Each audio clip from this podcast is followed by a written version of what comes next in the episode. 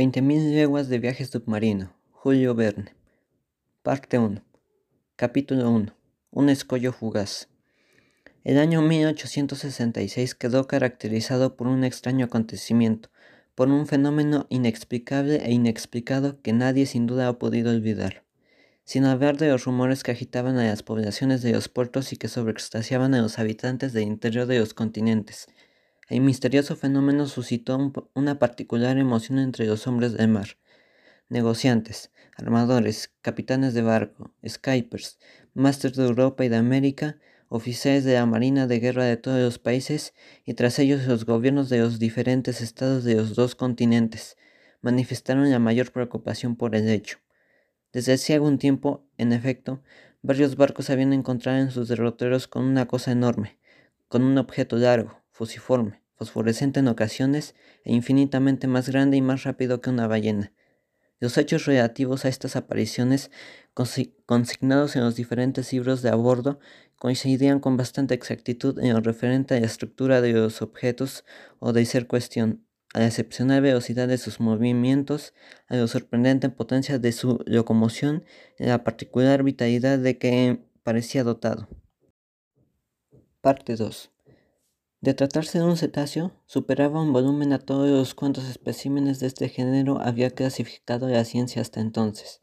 Ni Cuvier, ni ACPD, ni Dumery, ni Eufrates hubieran admitido la existencia de tal monstruo, a menos de haberlo visto por sus propios ojos de sabios. El promedio de las observaciones efectuadas en diferentes circunstancias, una vez descartados tanto las tímidas evaluaciones que asignaban a ese objeto una longitud de 200 pies, como las muy exageradas que imputaban una anchura de una milla y una longitud de tres, permitiría afirmar que ese ser fenomenal de cierta su existencia superaba con exceso todas las dimensiones admitidas hasta entonces por los isitólogos. Pero, ¿existía? Innegable ya era hecho en sí mismo, y, dada la inclinación, lo maravilloso que existe en el hombre, se comprende la emoción producida por esa sobrenatural aparición. Preciso era para renunciar a la, tentación remitir al reino de las fábulas. Parte 3. Efectivamente, el 20 de julio de 1866, el vapor Governor Higginson de la Calcutta and Bournemouth Steam Navigation Company había encontrado esa masa móvil a cinco millas al este de las costas de Australia. El capitán Baker creyó al pronto de hallarse en presencia de un escollo desconocido, y se disponía a determinar su exacta situación cuando pudo ver dos columnas de agua, proyectadas por el inexplicable objeto, elevarse silbando por el aire hasta 150 pies.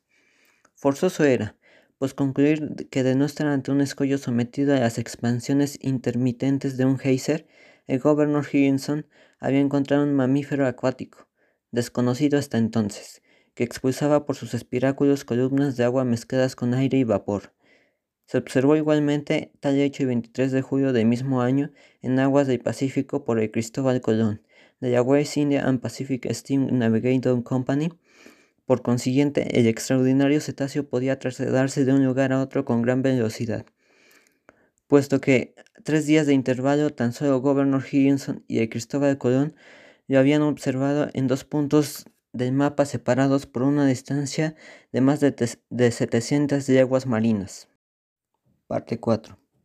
15 días más tarde, a 2000 leguas de allí, el Heibeta de la Compagnie Nationale y el Shannon de la Royal May, navegando en sentido opuesto por la zona del Atlántico que comprendía entre Europa y Estados Unidos, se señalaron mutuamente el monstruo a 42,15 de latitud norte y a 60,35 de longitud al oeste del Mediterráneo de Greenwich.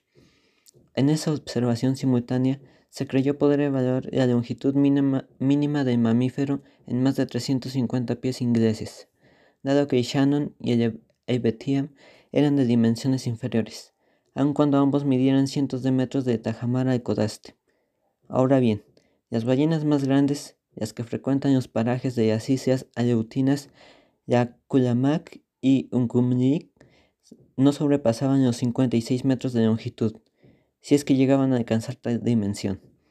Estos sucesivos informes, informes nuevas observaciones efectuadas a bordo del transatlántico, la Pereire, un abordaje entre el monstruo y el Etna de la línea de Iseman, un acta levantada por los oficiales de la fragata francesa, la Normandie. Un estudio muy serio hecho por el Estado Mayor de Comodoro Fix James a bordo de Lord Syke causaron una profunda sensación de opinión pública. Parte 5. En los países de humor ligero se tomó a broma el fenómeno, pero en los países graves y prácticos, Inglaterra, América y Alemania, causó una viva preocupación. En todas partes de las grandes ciudades, el monstruo se puso de moda.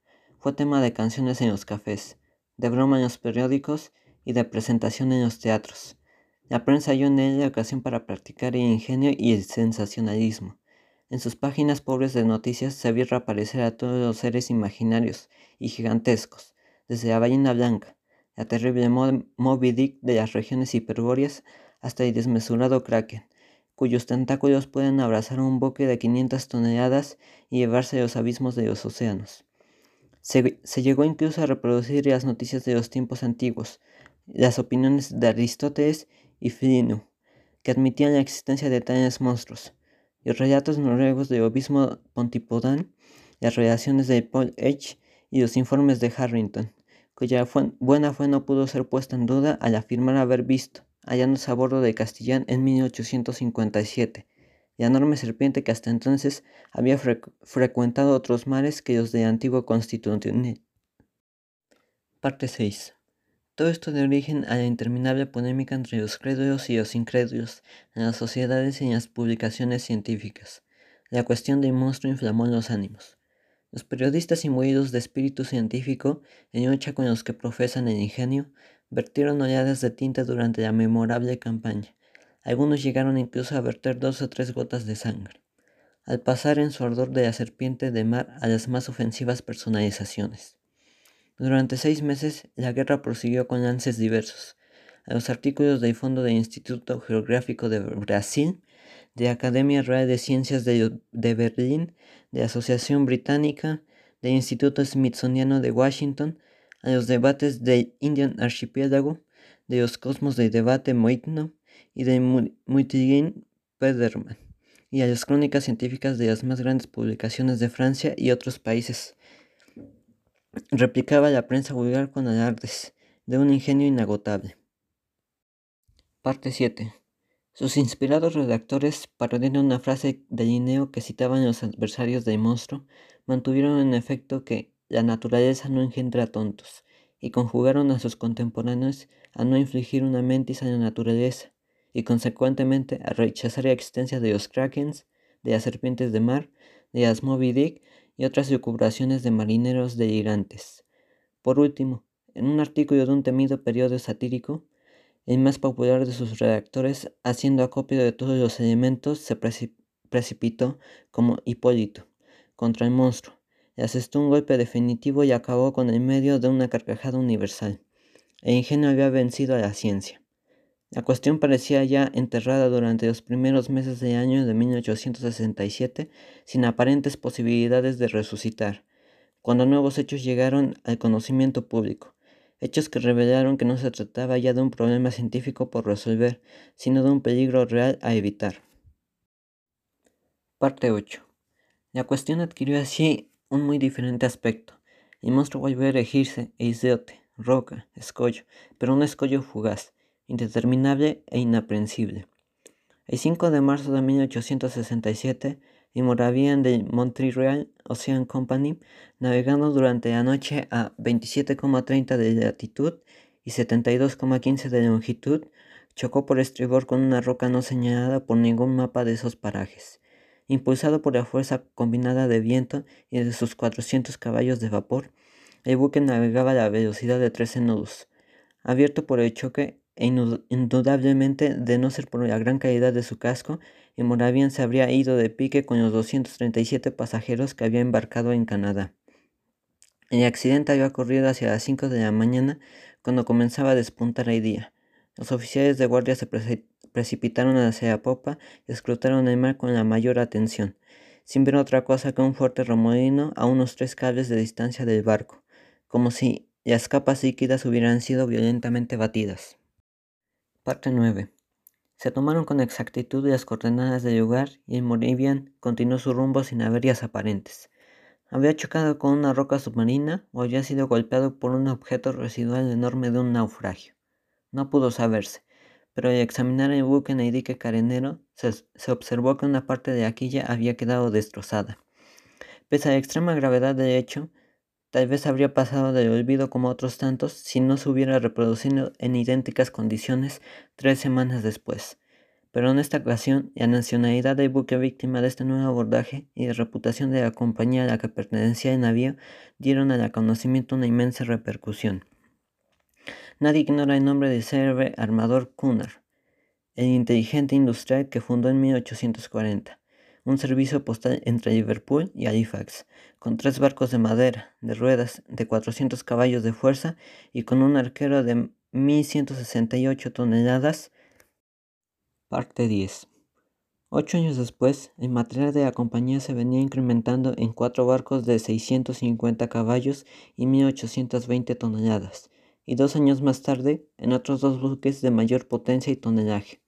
En 1853, la compañía Cunard, cuya exclusiva de transporte de correo acababa de ser renovada, añadió sucesivamente a su flota el Arabia, el Persia, el China, el Scotia y el Java, y el Rusia, todos ellos muy rápidos, y los más grandes que, a excepción de Great Eastern, hubiesen surcado nunca los mares.